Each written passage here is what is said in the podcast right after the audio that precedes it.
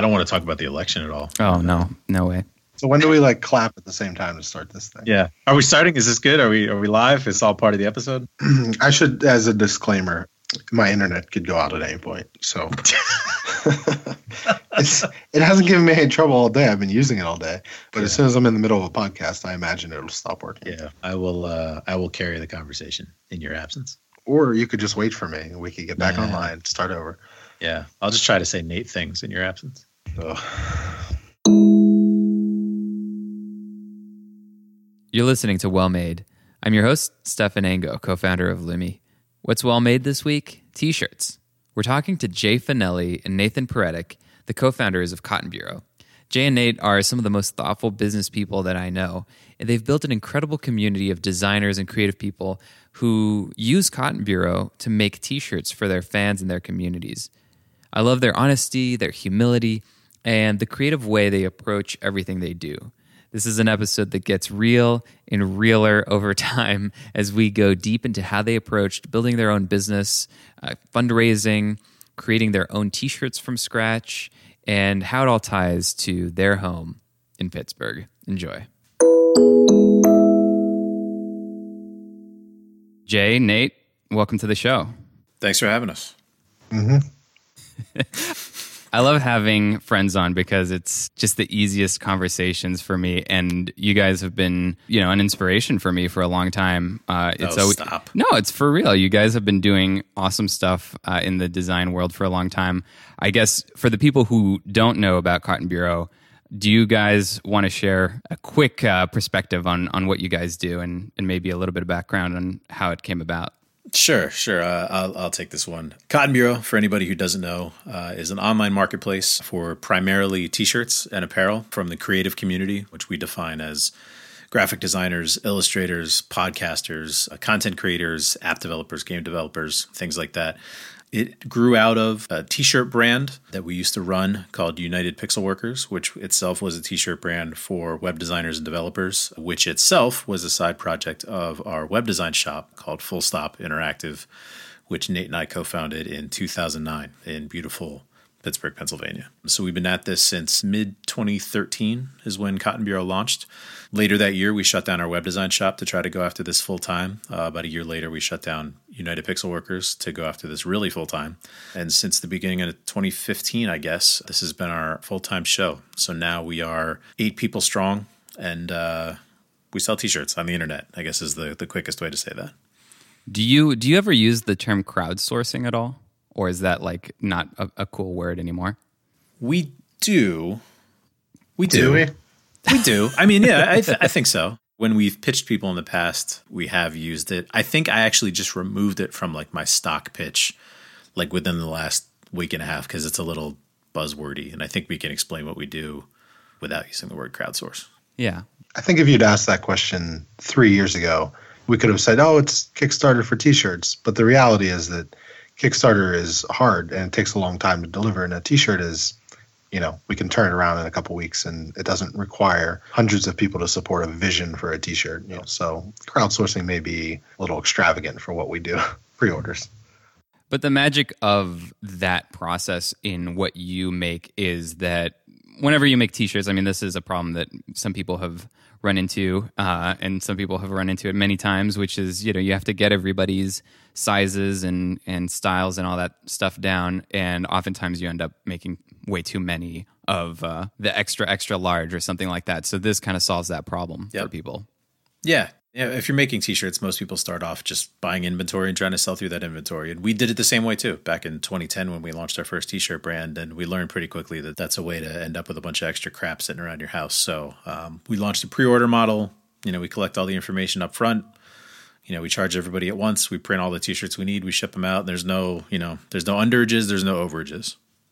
So, two things that come to mind every time I think about Cotton Bureau are one, like how you guys have been able to curate such an amazing designer community. Whether it's curate or attract, I'm not I'm not sure I want to ask you about that.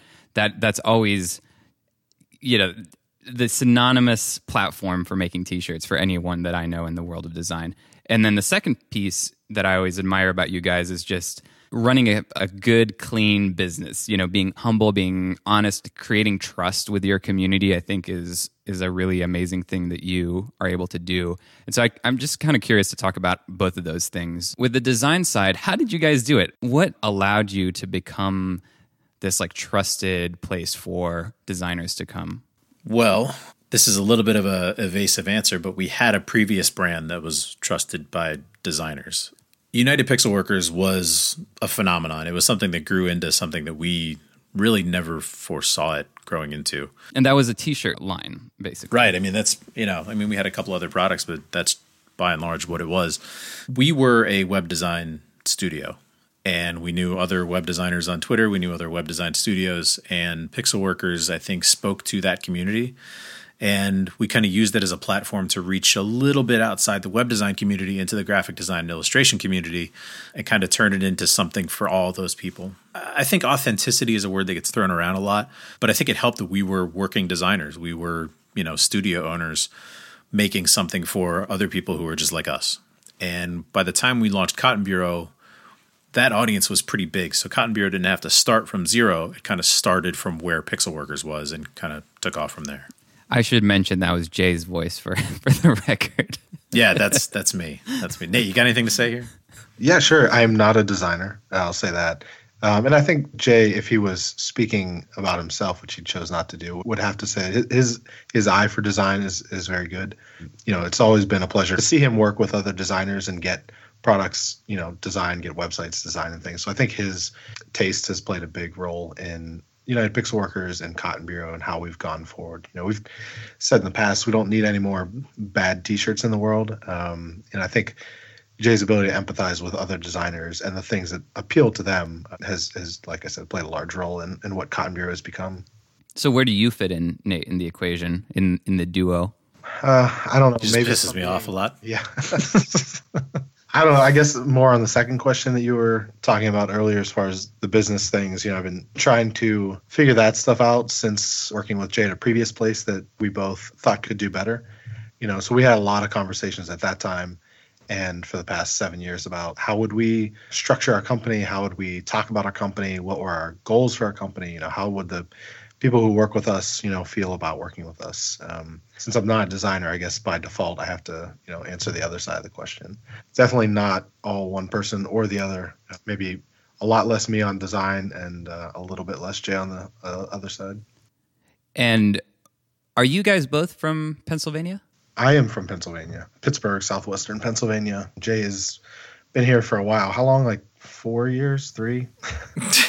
I've uh, I think, well, I've been in Pennsylvania for, I don't know, 25 years, something like that. But I grew up all over the Northeast. I moved to Pittsburgh to go to college in the late 90s and uh, basically been here ever since. Yeah, I wonder if that comes into the picture when it comes to having those values uh, around your business, those strong, simple, hardworking values. It, it seems very Pittsburgh to me. I guess. I think, I mean, the Pittsburgh is a bit of a cliche at, at, this point. You know, when you think of Pittsburgh, yeah, you think of steel mills and the Rust Belt and, you know, honest, salt of the earth, hardworking people. And, uh, you know, to, to a large degree, that's true. I don't know how much it describes me and Nate.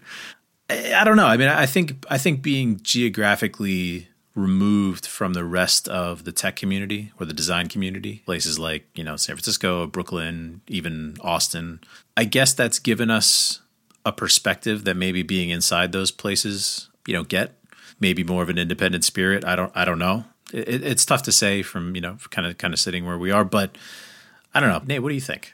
Yeah, I, I mean, it, it's a little bit reductive, I think, to talk about in those terms. There are plenty of people who grew up here and moved away as soon as they could. There are plenty of people who stayed here and who operate very differently than we do. Mm-hmm. To be frank, I, I wish there were more companies in this area who we felt had similar approaches to business. So, yeah, I, I, think the Pittsburgh connection, I wouldn't rank it near the top of the reasons why we do what we do. Um, but we do like Pittsburgh. yeah, and I would say, I mean, we've we've never shied away from the fact that we are from Pittsburgh and in Pittsburgh. We've always made it part of our company's identity. It's not something we've ever really tried to hide, and it's not something we're really all that open to changing. So, what are the companies that you admire when you look at the way you communicate with your community? or is it all sort of self motivated and self created? No, no, no. I mean, the way we talk about ourselves online definitely started before Cotton Bureau was a thing. You know, coming out of an agency situation where we had salespeople who were maybe trying to pitch a product that you didn't even necessarily build or get the highest price for a thing, and all sorts of different agency characteristics that we wanted to avoid when we came out we wanted to make it clear that we were proud of our regional identity and that we had a specific mindset for the business. So some of those things came from the other people in that industry who, you know, we admired for the way that they talked about things. We never wanted to limit ourselves, whether it was, you know, to specifically Pittsburgh clients or just doing client work. Um, so we always thought about products, and Cotton Bureau happens to be by several orders of magnitude the most successful product that's come out of that attitude. But we had plenty of other products that didn't quite make it. You know, that idea, you know, goes back to at least goes back to 37 Signals, who, you know, are now Basecamp. There are other companies in other places that have this sort of independent, non VC backed, you know, sort of bootstrapped mentality. Yeah, I mean, I would say Coudal Partners was one with you know Jim Coudal and Field Notes. that had a similar story. Started off in client services, did their own thing, and now products is all they do. You know, I'd be remiss if I didn't mention Threadless too. They're a group that we look to for a lot of inspiration. I mean, in a lot of different ways, and Independence is is certainly one of them. All these companies are from Chicago. I don't know what that's all about, but it's the Midwest. It's yeah, the, Midwest. Yeah. there it is. we are a cliche. I guess there is something in the water here. I don't know. Maybe there is because you know Lumi, my co-founder, is from Detroit, so uh, there maybe there's something. Yeah, we're in the process of moving our office by the end of March. We've been in one of the more established, nicer parts of Pittsburgh for at least as long as we've had an office, which is, I guess, since 2011. Um, but we're in the process of moving to another neighborhood on the other side of the city. What's the impetus for that? Well, when we first moved into our office uh, in 2011, we were a three man web shop that had a relatively small t shirt side project that sold between, I would say, 250 and 600 t shirts a month.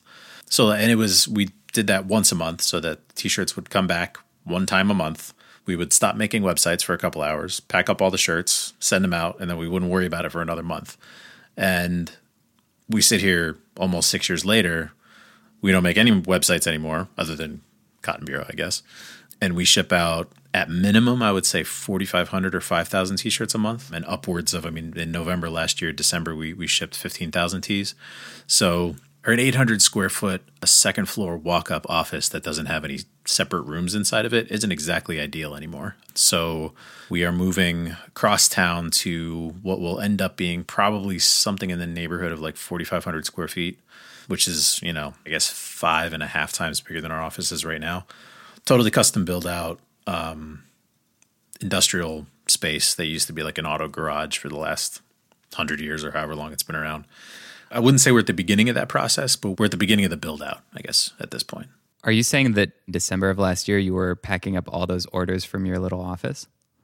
No, uh, we we made a, a, smart decision for once and uh, made a deal with our print shop, which is about a mile away from where our new office is going to be. They took over some extra space in their warehouse and allowed us to move in, basically. What are you going to do with all the new space? So that's going to become the new fulfillment zone, right? Yeah, I mean, right now we've been fulfilling, we've been doing everything out of our little 800 square foot room uh, the whole time up until about early December last year. But now it's like we'll have dedicated warehouse space. We'll have offices for the first time. We're building out a full kitchen, you know, with stove, dishwasher, you know, garbage disposal, fridge, the whole thing. You know, dedicated lounge area, wow. conference room, quiet room, you know, closets. It'll it'll be it'll be pretty sweet. Living the life. Yeah, I mean it's um it's still an affordable city, and it's by our standards is getting less affordable. But you know, you can come to Pittsburgh and buy a pretty nice house for two hundred thousand dollars within the city limits. Which you know, if you live obviously in a place like Brooklyn or the Valley or whatever, is totally, or even a place like Portland, is like not even conceivable for us at Lumi, our our whole team on the engineering side is all remote. They live in random places around the U.S., and I think that that is awesome because yeah. you get to have a, a salary that is maybe not Silicon Valley level, but very good, and live in a place where the cost of living is probably maybe half, if not less than that. So it's a good time to be in one of those cities. I think. Yeah, if you want to live in San Francisco you know, it costs what, like three, four thousand dollars a month for rent, something like that, to live in like a decent place in a decent neighborhood. And in Pittsburgh, I mean, if you want to buy a house, like three, four thousand dollars a month mortgage will get you like a half a million dollar, six hundred thousand dollar house, which is like the nicest house in the city. Whereas six hundred thousand dollars in San Francisco or in Brooklyn doesn't even get you in the conversation. One thing that I was curious about, you mentioned before we started to record that uh, you have something in the works these days around t-shirts. I'm curious if you want to share a little bit about what's going on and, and if that relates at all to uh, what's going on with your office space. Like, what are some of the big projects these days at, at Cotton Bureau? I guess by the time this episode drops, we will have uh, lifted the lid on on this little project that we've had going for some time now. We are starting to make our own t-shirts, as in like from fabric, cut and sew, our specifications, our colors, our sizes, the whole bit. Making what they call blanks in the industry. Correct, correct. That's the leader in the clubhouse for the name of the brand, by the way. Cotton Bureau Blank. Nice. But yeah, we're we're making our own t-shirts. We have our reasons. It's a pretty big project. It may on an individual level, I mean aside from building a company from scratch. I guess it might be the, the biggest thing we've ever tried to undertake. It's very complicated and we're relatively scared, I would say. I'm probably more scared than Nate is, but uh, well, so let's start with with why. Well, like why did you decide this was a good idea? It seems like there's so many companies that are involved in making blanks. I guess one of the big ones is disappearing now. American Apparel is probably the biggest yes. one that people probably know of. Mm-hmm. Their factory was just down the street from us. My co-founder Jesse came out of that world. You know, there are many companies doing that kind of stuff. Like what made you decide that you guys needed to put your stamp on that I'll talk about the biggest reason, and Nate can probably address a lot of the sort of supply chain reasons. But so we've been making t-shirts now in some form or another since the middle of 2010. And the biggest hole that we have noticed in the market is that when it comes to wholesale fashion forward t shirts, there is no solution for women's sizing. To be totally frank, I mean, women's sizing is insane for most wholesale garment manufacturers, uh, at least in the in the sort of fashion world. And we're you know we're talking about American Apparel, we're talking about Next Level, we're talking about Bella and Canvas in terms of wholesale brands. There's really nothing out there that comes in the fabrics we want, that comes in the colors we want, that's manufactured in a way that we feel comfortable with that fits the average woman. They're all essentially a junior fit, you know, which means that in civilian language, like a women's double X is smaller than a men's small in most cases. That's nuts, if you ask us. And it's something that we get constant pushback on from our customers, uh, and absolutely deservedly so. We've looked around for a really long time years to try to find a solution for that and it just doesn't exist. I mean there's there's more realistic sizing in brands that are not particularly fashion forward, but those shirts are crappy fabric that we don't like. They're made in countries in in maybe in ways that we don't agree with uh, and they usually come in like 12 different pinks. They don't come in the colors we want. You know, if we use the fabrics and the colors and for the brands that we want, then the sizing is wrong. So we're trying to figure out how to combine both of those things. You know, sizing that we feel fits the range of women, colors that we want, fabrics that we want, and we're trying to make it all in the US. And We've chatted about this here and there, but I I really don't know any of the details and maybe all of this will become evident when you launch, but is the idea here that you would sell these wholesale or are you using them for your own products only? Are you offering them to regular customers as well as just like blank t-shirts? What's the idea? Or is it all of the above? It's all of the above. Like Jay was talking about, we've needed this for our own internal purposes for years. In the past couple years, we've had no intention of taking any outside money. You know, we were happy with being independent and doing our own thing, calling the shots, and not being beholden to any external stakeholders. Uh, but we did take some money late last year specifically for this project. That was the primary reason that we took any funding, was it so we could solve this problem. A for our needs, like you mentioned. B, you know, if people would like a blank Cotton Bureau shirt that fits well and is comfortable and comes in a color that you like, then we now have that, you know, to offer as well. And we're gonna you know our margins are going to be healthier on a shirt that doesn't require so many people to participate in the production process. And then third I, I, think we will consider if we can get our logistics ironed out and we are very confident in the process offering this as a product that solves other people's needs as well because it is a product that people need. You know we've mentioned american apparel is undergoing a change of ownership and it has had some issues you know in the past and it's a problem that you know needs to be solved for people. So if we can be the ones to solve it we would love to. It's not plan a it's not even plan b but we'll we'll at least consider it if we get to a point where we're very happy with the production process. Yeah, I mean, I don't think we're under any delusions that we're going to be American Apparel overnight, but we'll see where it goes. Well, the interesting thing about t-shirts is it's almost like a commodity. I don't know how to describe it exactly, but even in in the case of Cotton Bureau, uh, for so many of the people who are running these campaigns uh, on your site, the T-shirt is just a means of conveying information in a certain way. Like they're sharing a project that they're excited about or a thing, uh, you know, like a podcast that they're a part of. Uh, and this is why they're crowdsourcing, for lack of a better word, this design. And the t shirt happens to be a great vehicle for that. And that might sound obvious, but I think that there's so many more uses to this blank than just uh, for fashion or for something that you need to wear, if that makes sense. That's probably th- something you guys think a lot about. Yeah, I think. Um, I mean, I'll push back a little bit on the commodity stuff. I think that if if it was just about getting the information out there, there are plenty of other places you can go that are cheaper, faster. They commoditize themselves more than we do. I think you come to Cotton Bureau because you care about the quality of what we do. Because uh, honestly, without the design focus, without the quality, without the service, there's kind of no reason to come to us um, because right. we're we're not the cheapest, we're not the fastest. You know, we we think we're the best along the things that we care about you know, th- there are a number of other apparel based projects that have come out in the last, let's say, five years that build up a story around them. And, you know, it's, you know, there, there are other apparel brands, underwear, hoodies, things like that, uh, things that are, that are traditionally commodities that they tell a story about and, you know, maybe they charge a premium for, maybe, they, you know, you, you understand where the materials come from. You understand where it's made, how it's made, maybe some of the costs that go into it. And I think we can fit into that framework in a way that people respond to instead of just we're another company trying to make another t-shirt that will be another commodity t-shirt. Yeah, I didn't mean to say commodity in that it's cheap, but it's it's something that everybody uses. Right. You know, it's a it's a thing that it's like water. You know, it's like uh, it, everybody is wearing this on their body. Not everyone, but a lot of T-shirts get worn every day. Let's just say that. That and that's that's really what I meant. I, this is probably going in a direction that is going to be hard to recover from. But um, thank you, Nate. yeah, that's Nate.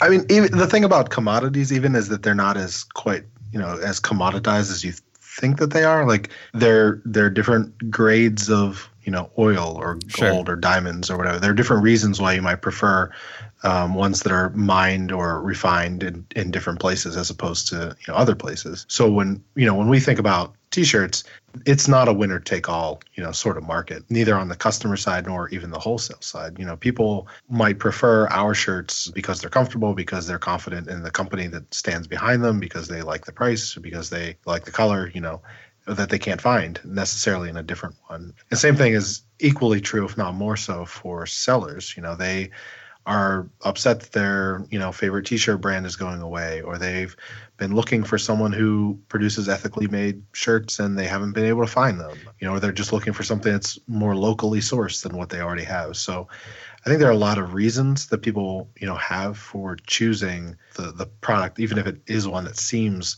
like a commodity from a certain distance. Yeah, and if I can sort of pat us all on the back, I guess from a business standpoint, both of our companies sell things that you just need forever, essentially. You know, with with what Lumi does, you guys sell products that people need over and over and over again. And with t-shirts, it's like even if you have a thousand t-shirts, you're always going to buy that one thousand and first t-shirt. You know, we're not selling blenders here, where like you buy a blender and then like 15 years later you buy another blender. I don't know whether that was an overt decision when we started this company, but I think it's it's definitely something that we're we're happy we're in this business rather than another one. So maybe you can share a little bit about what went into the design process of these of these blanks of these t-shirts. I mean, it seems like a, a pretty big undertaking if especially with the way you're describing it from the the fabrics that are selected to where they're being produced and then of course fit is such a huge thing. I'm sure that was completely new to you, right?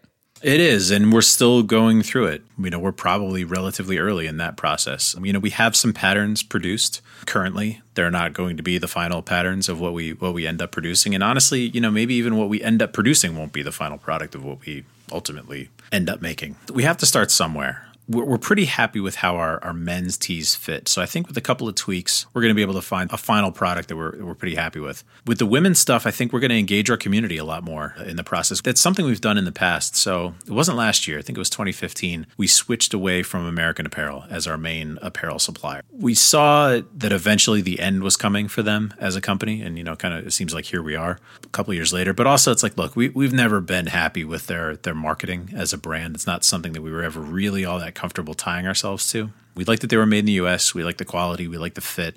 But the advertising was just pretty unpalatable. So we decided for that reason, but also, you know, we kind of saw that the company was going downhill, jump jump off that ship a couple years ago.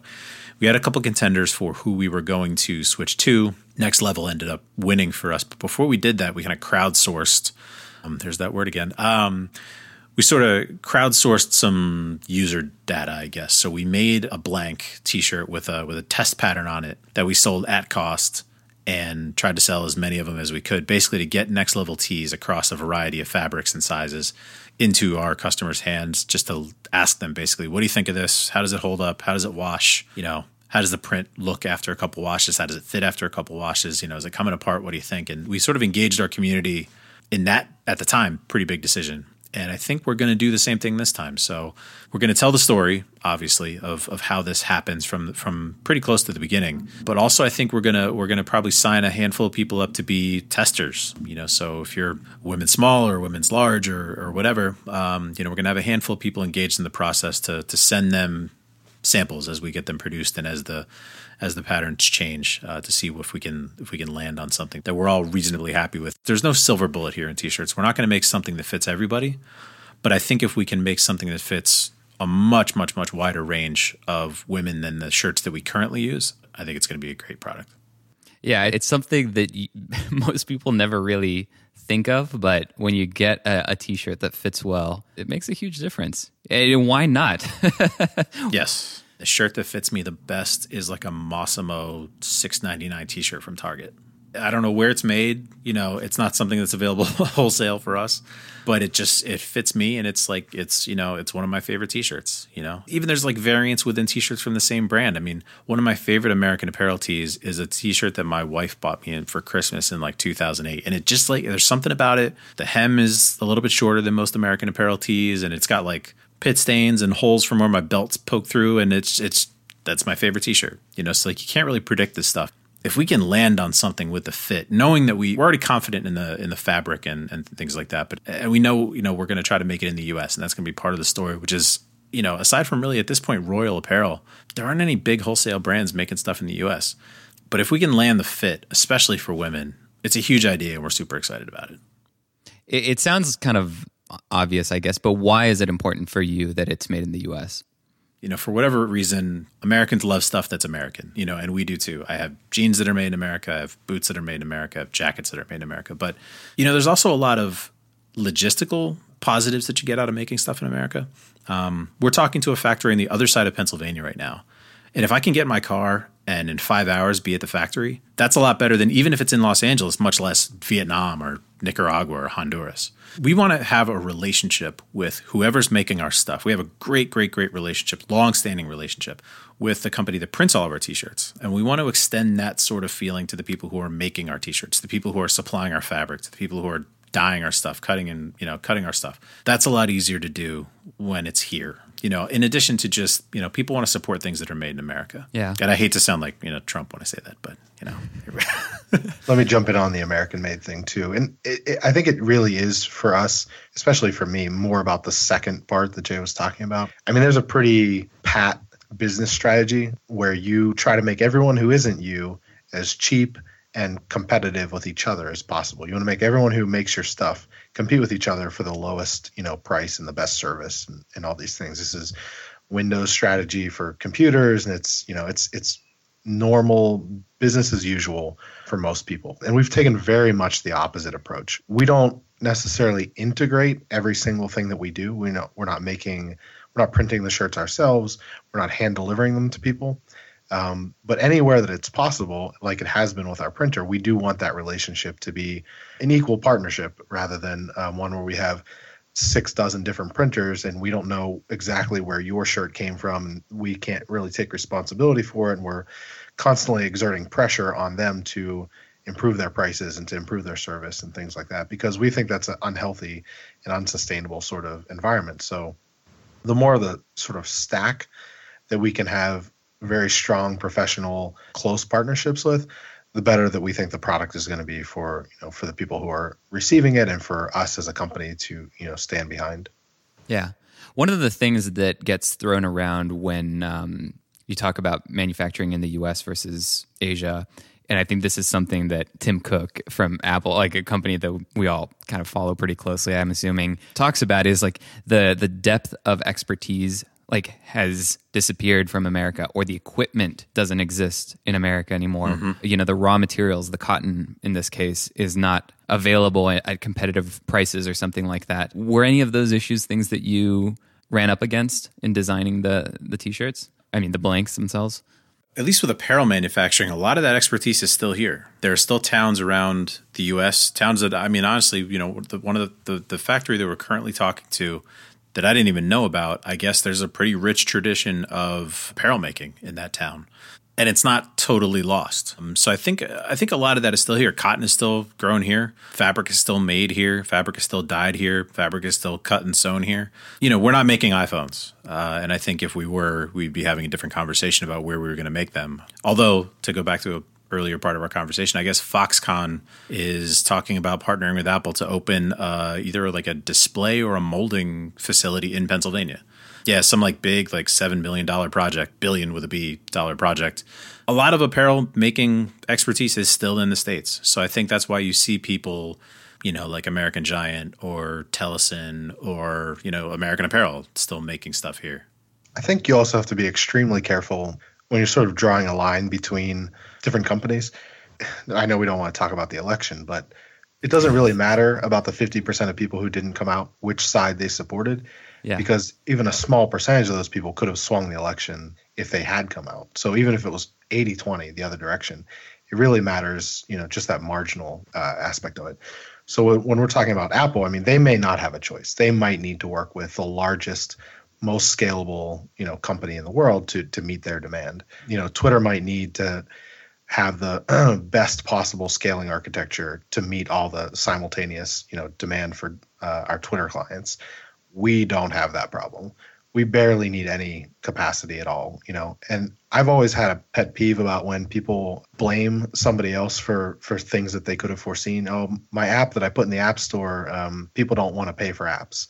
Well, that may be true, but that isn't why your app failed. Your app failed for other reasons because you didn't make a compelling case for people to buy your app. You know, so we have to make a compelling case for people to buy our shirts, even though they might be more expensive than what you could get at Target. And I think we can find partners in the U.S.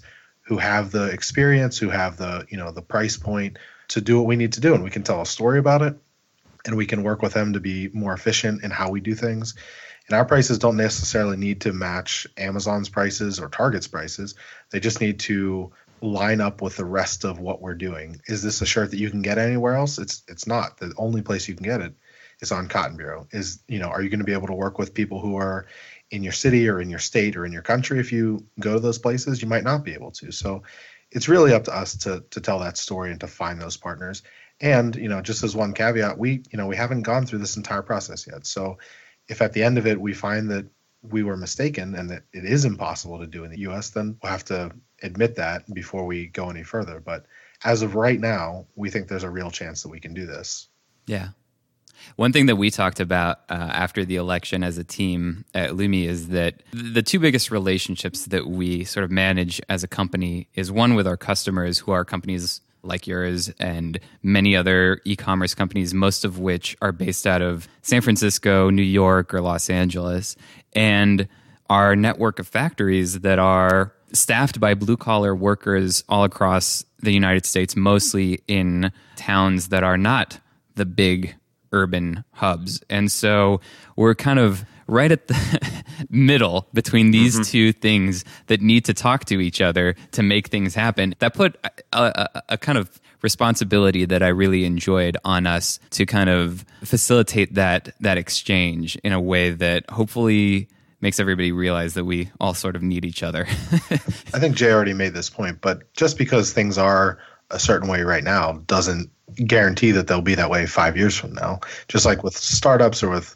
restaurants or with anything else, you know, the location of things changes all the time. You know, the economic pressures and incentives change all the time. There's no reason fundamentally why, you know, textiles couldn't be a thing that we do in this country. It's just a matter of whether we choose to, you know, to focus on that or not. The the thing that I get frustrated with a little bit is maybe this idea, and it, it might be apocryphal. It might be just one of those things that sounds good, but that Americans maybe don't want manufacturing jobs anymore. And I'm not sure if that's true or not because the factories that we work with seem plenty happy to be doing the work that they're doing. Um, but there's a certain cultural aspect that I learned this word from the Jiro Dreams of Sushi, the documentary, but the shokunin. You know, have you heard that word before? It's like a Japanese term for a craftsman. I mean, I've seen seen Jiro, but I can't remember that. Yeah, specific it's yeah. It, it's basically a Japanese word for like one path in life is to become a shokunin, which is Mm-hmm. a a person who is a master in their craft, whatever that might be. And you don't need to necessarily have like a high IQ to become this person. You just need to dedicate yourself to this craft and like apprentice with a master and learn. It's the old apprentice journeyman master model that has existed, you know, for thousands of years, but has sort of been somewhat forgotten, I think, in the U.S. or at least a, a certain group of people don't value that. Uh, path in life but i think it's a really valuable path and it's one that i think i think hopefully i'm i'm guessing eventually we'll remember that it exists and that it really makes economies work in a Yeah, I mean, I, it's easy to say, you know, Americans don't want this, Americans don't want that, but there really is no such thing as Americans. I mean, there's Yeah. there's only there are infinite shades of Americans, and you know, do I want a manufacturing job? No. You know, do any of the three of us want a manufacturing job? Probably not. But Nate's dad, my dad, you know, people who have worked in those settings for their entire careers. I think we, in a way, sort of like spiritually think of ourselves as, you know, the sort of like cliched coastal elites that everybody talks about. But at the same time, it's like, look, we are in the middle of the Rust Belt. Pittsburgh is, in a way, the capital of the Rust Belt. This kind of place is what turned the election. So I think we we understand, based on where we are, the sort of culture of manufacturing in the U.S.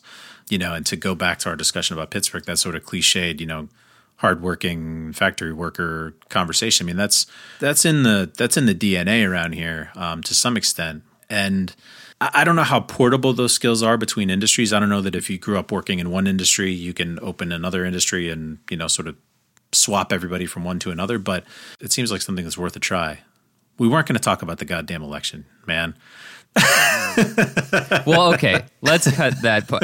We'll just uh, You leave it in. You leave we'll it leave That's it in, but we'll Yeah. move on to one last thing that I do want to talk about. Before, you alluded to this, but I do think it bears going into a little bit. You did raise some funding. I remember, you know, conversations going back at least a year and a half, two years about you guys thinking about it very carefully. And that's always been kind of our motto at Lumi as well. And I'm curious if you would share a little bit of your thinking behind that and how you ended up making that decision. Well, it's funny you should mention that. We just had a, a call with our investor earlier this evening, Bryce. It was horrible. And it's been a nightmare, honestly, since we took this money. All of our worst fears have been realized. Without joking, what were your fears? What what were the, the biggest fears you had? You know, I have concerns, I have reservations. You know, there are risks with people who are maybe have more access to capital. You know, if you're coming out of Brooklyn or Austin or San Francisco or other places, it, I think it's a little bit more normal to consider going down that path. We have some friends in those places, and we have some friends in places that are raising money is more atypical. You know, and you have to really go outside the box to become a part of those. You know, processes. And you know, in talking to them, there are very real concerns about. And I mean, we, like you said, we talked to you. You've raised some money. Talking to them, there are very real concerns about what happens if things start to go sideways. You know, do you give the money back? Do you, you know, pivot to a different thing? How much pressure are you experiencing on a, you know, quarterly, monthly, daily basis? So we were wary of these things uh, and never really wanted to test those waters, even though we had conversations with investors from time to time just to try to see if we were a good match. And thankfully, they told us we weren't a good match for them. But when we found out about IndieVC two years ago, they really seemed like an entirely different operation. It was really just here's an influx of cash to do the thing that you talked about doing without changing your company culture in any way. And oh, by the way, you know, we're here to help if there's anything that we can do. That's really how it works. And it really has enabled us to start down this path of making our own shirts to improve the company in other tiny and large ways that will become pretty obvious over the next year or two. And we think, and they think, that there's money to be made doing that. There will be a return on that investment. There are no particular shackles or strings that are attached to it. It's more I wouldn't say it's a, a gentleman's agreement or you know a you know handshake agreement, but we think that's the way that a lot of companies would be better off if they went down a slightly less intense, slightly more holistic, slightly less uh, make a dent in the universe path.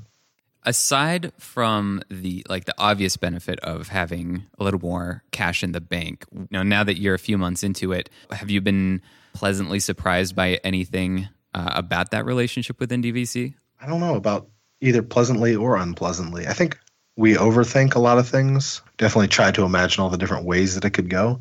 Speaking for myself, and Jay might have his own thoughts on it, but I really like talking to people who are either experts in what they do or have a good broad understanding of how things work and then we can sort of take that outside opinion and use it to validate or invalidate some of the things that we've been talking about so we may be split over a decision or we may both feel pretty strongly but it's always useful to get that outside perspective and see if what we're talking about is crazy or if it could be done differently and better. So i think that for me just aside from the fact that we can get access to an entirely new you know group of people who are interested in helping us just that ability to get a sanity check on some things has been really useful to me. Jay do you want to comment on that? I guess i would only say that in terms of being pleasantly surprised i'm a pretty cynical guy and i'm always expecting the other shoe to drop and we're you know six months into this relationship and it really seems you know as nate said that it's you know we thought it was too good to be true but that's what that's what this is is um, you know our, our investor has not put any pressure on us to really do one thing or another and he's made it very clear um, in some cases explicitly clear that he doesn't want to exert any of that pressure you know? Yeah. Again asking us explicitly like are you feeling any of this pressure from me? I mean, we've been in business now for since summer of 09 and we've always, I think, scaled our business slowly and deliberately as our income, as our revenue, I should say, has gotten bigger. You know, we we didn't really hire anybody for a long time uh, until we we knew we could afford it, or at least until we knew we had the need. And taking money, I don't want to say it forces you, at least in the case of this money, taking this money didn't necessarily force us to make bigger bets, but I think we wanted to make those bigger bets. And I was always a little worried about blowing up the company just by trying to do too much with money that isn't true revenue. You know, now I mean that's a that's a worry that every startup has. So that's not necessarily something unique to, to IndieVC, but it's certainly unique to the culture of our business where we'd been used to kind of living by the seat of our pants. Not that that's a comfortable way to live, and you know, I'll say it for him. You know, it's the sole income. He's got four kids and a wife, and it's it's a lot more stressful for him financially than it is for me or for Matt, the other partner in our business. You know, so I think Nate felt that pain more than the other people in the business did. And now that we are more comfortable financially as a business, I think he's certainly more comfortable as an individual. But the, the, the pressure to take this money and actually do something with it to scale the revenue is something that I was a little scared of going into it. Yeah, one thing that's a bit of a blessing and a curse is that you guys have a business that, in a certain way, you can see a path to where it's growing organically as opposed to say like you know if you're trying to build like SpaceX, you need the money to make the rocket to go to space, right? Yes. You can't yep. you can't just like bootstrap your way to a rocket that goes to space. I mean, maybe you can, but it would take a really long time, uh-huh. uh, I, I, would assume, or you would have to sell a lot of different products before you got to the point where you could make the rocket. Whereas you know in the business uh, that you're in or the business that we're in, you can see a path where you could do this gradually, and so in a way, I think there's also a danger to that. There's a danger which is that you don't think ambitiously enough because you know you you want to live within your own means, which is a perfectly logical and reasonable approach, but it can cut both ways if that makes sense. Yeah, and I think um, I mean Nate and I as individuals are, are very different in a lot of ways. Nate is a risk taker, and I am a scaredy cat when it comes to big decisions like this. And it's been that way since the very, very beginning of our company. You know, so Nate always wants to bet on the company. He always wants to make the big bet. and I'm the one who's always like, let's slow down a little bit. Um, you know, we end up somewhere in the middle, you know, making some of the bets, not making some of the bets. With more money to play with, those bets get bigger. You move from the, you know, the $1, $2 blackjack table to the $50, $100 blackjack table.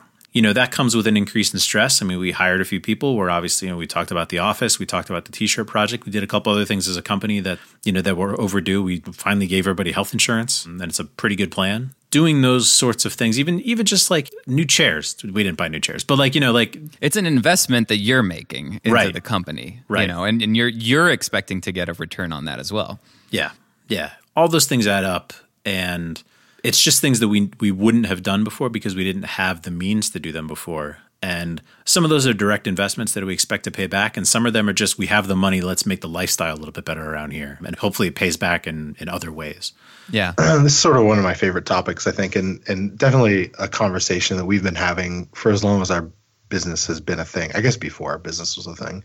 It's it's so tempting, and everyone does it all the time. You know, should designers learn to code? It's like there's not a binary answer to these questions. You know, like yes, of course, maybe I don't know, maybe not.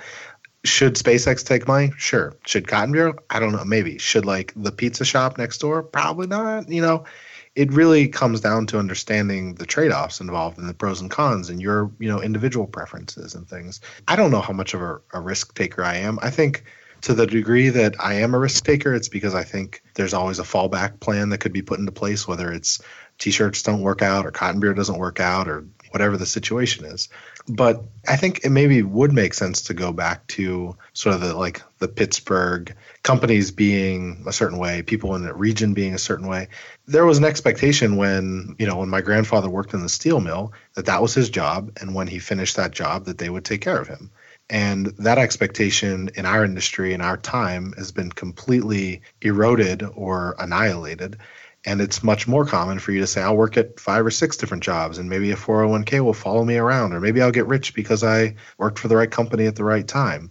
I think jay and i both have a real concern for the flippancy that it requires for investors to invest in 10 companies and only expect one to make it out, for investees to take that money and just trust in a couple rolls of the dice to see if they're the ones who make it. You know, when you see a company like Medium dismiss a third of its workforce just because a decision that they made as you know stakeholders didn't really go the direction that they wanted to go you know it's frustrating for us and i think it's much worse than frustrating for the people who now need to relocate or find a new job or explain to their you know kids or their spouse why things have to change you know? So if there is a degree of caution in what we do it's out of a respect for you know people's lives and not upending them. Not it's not a fear of failure as much as a we think like a healthy amount of caution and prudence in in how we approach you know running a business Yeah, and I think to go back to what you said at the beginning, every business is different. When Jesse and I decided to raise money, what we did actually is a few months prior, we got in touch with a dozen or so of people in our extended network of friends who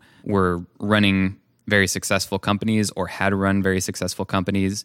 There was uh, some people in LA, some people in SF, some people in New York, and we went and visited them and had some deep conversations with them about how they felt it went. And we intentionally picked people who took very different approaches to running a business and how they decided to raise money. And it was great. They all gave us different answers. Some people said, never raise VC money. Some people said, do it, get as much money as you can while, while the money's good. Some people said, do it carefully. Some people said, you know, you should just do Kickstarter. There were, every answer was completely different. And it was exactly what I was hoping for because there's not a right answer. And I think where I get worried is when I see people sort of get swept up in the the sort of like media and the I don't know how to describe it. The image of startups, I think, is what what gets a little scary, and I think people can kind of get a little too tied up in what it looks like to run a startup. we're a strangely like over connected industry What do you mean by that? when you think about, you know, going back to Nate's pizza shop, you just sort of casually threw that out there, but it's like pizza shops aren't connected to other pizza shops. You know, maybe they are locally, but you know, you're not paying attention to what another pizza shop is doing in New York or what another one's doing in Portland unless you're at the very top of the game. Whereas in our industry, it seems like all designers are at least mildly connected to all other designers. All startups are kind of aware of what's happening. It's you know we have we have industry news, we have Twitter. You know, as, as I've said in the past, it's like we're the industry that makes things like Twitter So we all kind of have this low level or high level awareness of what's happening everywhere else at all times. And that creates, I think, you know, this kind of like unified picture of what it looks like to do what we do, what it looks like to be a designer, what what what the fashion of design looks like, what the fashion of startups looks like. Like you said, everybody has this image in their head of what it looks like to run a startup, what it looks like to run a business, and people get caught up in the and I'm using this term very deliberately, the hustle of startupdom and that never, and I mean like never, appealed to us. We're stubborn guys, you know, we we think for ourselves and we've always thought about like what does our business look like? And, you know, is the culture of, of the startup world for us at all? Is there any piece of that that we can carve out and like put into Cotton Bureau that would work? And honestly, the answer was no for a long time until IndieVC popped up. And IndieVC is still the only program of its kind out there. Yeah. Um, I don't see anything else popping up that's like it. But I think there's a hunger out there for companies that don't look like the traditional startup. But there's there's not much out there for them. When we went on this tour, the question that we did ask everyone was like, if you were going to raise money, who are some people who are not assholes, basically? Yep. there were very few names that came out. There were Right. like five names that came up, and I, I feel a very like very much a kindred spirit to you guys because you know we ran a bootstrapped company for five years. You know we we raised money through Kickstarter and had a couple loans, but aside from that, it was you know it was not like it was not VC. It was not really invested into. And so, and Jesse, my co-founder, had started the idea of Lumi now almost like 10 or 12 years ago. So it's like not something that we wanted to throw away that easily. You know, we, we wanted to approach that decision really, really carefully. And, and I think that that's something that's, I don't know, underrated for some reason. Uh, Yeah, I think um, a lot of startups take the money to prove the concept. And if it doesn't work out, it doesn't work out. I think it was important for us to prove the concept, then take the money. And and it was funny when you guys made that announcement. Uh, one of the things I feel like it was at XOXO. I told you like you shouldn't apologize so much. Like you guys were like your whole post was like basically apologizing for taking money, almost like saying like, "Hey, nothing's gonna change. It's gonna be all right. Stay cool." I don't think that. Um, I, I get where that came from, but I think that sometimes you know our humility like gets in the way of a very positive thing for the most part. It seemed like the community responded to it very well. Yeah, I mean, we derisively refer a lot to companies who raise money as having not really accomplished anything aside from oh, convincing some investors that they're, you know, worth something. Yeah.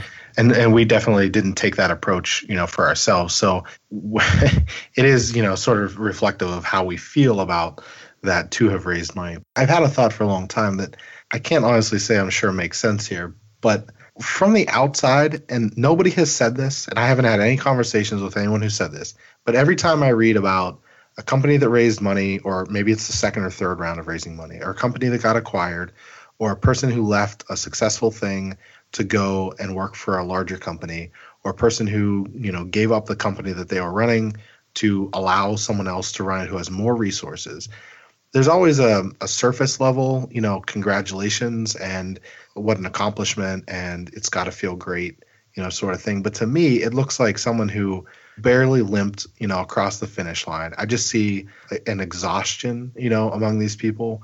And I could be totally wrong. I could be totally misreading it. But it just seems like there's like a, a quitting, you know, almost like a, a giving mm-hmm. into this is the only way you can run a company that doesn't require me to not sleep at all at night, to be constantly stressed, to worry about like where the next client or product feature is coming from. And we're not strangers to that. And I don't think I would claim that we have thicker skins than anyone else. It is very difficult to run a company with or without somebody else's money. But something that I really appreciated about the fact that we did decide to work with IndieVC is that it felt like we gave ourselves that cushion without sacrificing anything that was important to us. We can still run a company the way we want to run a company, and we can still put out the product that we want to put out without having to say we're giving up on the things that mattered to us, you know, just to take somebody else's money or to get out of the game because we're too tired of having played it.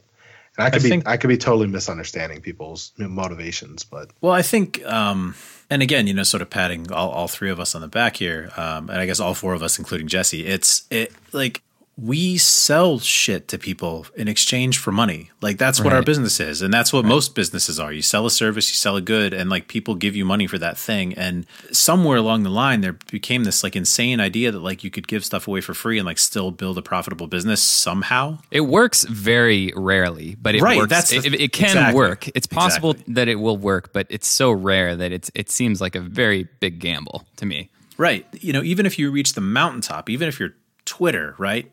Like it's still not good enough somehow for their investors or for some set of people who are calling the shots in an important way. If you're someone who's starting out a business and you're going to make a software startup, you're going to be, you know, just a software tech company and it's going to be free, it's going to be service. Like I would look at Twitter and be like scared shitless, where it's just like if they got that big and it's still not good enough for somebody, like what chance do I have? I think what we do is pretty easy to understand. You know, it's like we sell T-shirts to people and they give us money and we ship them to them. Yeah. People give you money and you send them boxes with their logo on it. Like that's that's pretty easy to understand. It's pretty easy to understand like how it's a business. I've talked about this before, but there's a page on Wikipedia that I really love, which is the list of oldest companies in the world. Mm-hmm. And there are companies on there that are more than a thousand years old that are still in business. There are many, many companies that are multiple hundreds of years old. And all, if you want to make a business that's going to last for a long time, alcohol is like probably the number one. Sake, beer, basically they're all businesses that sell something for a profit. There's no Twitter on there, but we'll see. Maybe they'll be around in a thousand years. Yeah, well, they might not even be around by the end of 2017. I always looked at that list and thought, this is amazing. For example, um, Kikkoman soy sauce, like that's a company that's been around for something like 800 years. You can see that it says on their label, like since 1262 or something like that. And I always love seeing, you know, you walk down the street and you see a, a sign that says like since 2011. and I feel like you shouldn't put since dates unless you're at least you know 30 years old or more that's got to be the minimum bar but then you know a couple years later i started thinking is that even a good goal anymore should a company try to be a thousand years old is that a is that even a good goal at all i want it to at least hopefully last my lifetime but we'll Yeah, I was gonna say I, I like getting paychecks regularly. So I mean, Yeah. it's yeah. Nate and I both had this conversation a long time ago with uh, Frank Chimero. We were in Austin for South by or something, and I was pitching him on some dumb idea we had at the time, and he said something like, you know, why does this thing have to live forever? Like, why can't it just be like a, a project that has an end an end date on it? I don't know. I guess th- that that goes back to what you were mentioning about, you know, does a company have to live forever? I, I don't know. I don't know yeah you want it to end how you want it to end. You don't always get to control how it ends. And I think, you know, that's a danger in taking somebody else's money is you don't always get to say what the end looks like. I mean, we, we've shut down a handful of things completely on our own terms. And that was, I don't want to say it was a great feeling, but it was a lot better than if we'd taken somebody's money somewhere along the way and had them say, you know what, guys, it's over. It's time to shut it down. yeah Yeah, it always goes back to the same essential questions that we discuss internally and that we've literally given a talk on that you can, you know, Google. It's just, I mean, you have to be introspective. You have to be self-critical. Why are you getting into this? Are you looking for a huge personal outcome? Are you hoping that people put you in the cover of Entrepreneur magazine? You know, are you, you know, are you looking to take care of the people around you and your immediate family? Like, do you get pleasure out of like making a thing that is well made? It's just, it's really going to come down to your personal, you know, motivations, and hopefully, you can put together a, a like-minded group of people. Otherwise, you're just sort of using people for your own ends. But that's the the only advice I ever am able to give anyone. Mm-hmm. I think Nate and I we started a web design shop because we knew how to make websites. And we learned pretty quickly that we liked running a business more than we liked making websites. You know, we still didn't have like infinite skills to just go do anything we want to do, but you know, we we took on this t-shirt thing and learned how to do that. And you know, we got pretty good at doing that. We got pretty good at the mechanisms of how Cotton Bureau works and you know, now we're trying something else brand new. So, you know, we're not afraid to change. You guys are the same way, you know. It's I mean, what Inco I look like it, with the Kickstarter bears no resemblance to what you do as a business now. Plans aren't as they aren't worth the paper that you write them down. I mean, it's, it's helpful to have goals, but we've always felt that plans, especially detailed plans, aren't worth a damn. nate do you want to put in a, a final thought for us to end on I mean, we've successfully scaled our company from two people in 2009 to eight people in 2017. So it's pretty clear that the sky is the limit if you Rocket follow our to the moon. advice. Mm-hmm. So if people want to check out Cotton Bureau, they just go to cottonbureau.com and Do you want to plug anything else? Nate's in a movie. Are you writing a book or anything? Yeah, no, I'll have a book coming out in a couple weeks. yeah, I got a new album coming out. It's going to drop. It's hot. I think no, I think whenever this podcast is released, if you go to cottonbureau.com, you will find whatever we are working on. I, I feel confident in making that statement. Thanks for listening. If you enjoyed the show, if you got something useful out of it, I would love to hear what that was. Consider writing a short review, could be just a sentence long, by going to iTunes and searching for Well Made. I want to hear it all. I want to hear good, bad. I want to hear your constructive criticisms. I am just trying to make this show as useful as possible for you. So tell us what you think. That is the very best way that you can support the show. Thanks, and see you next time.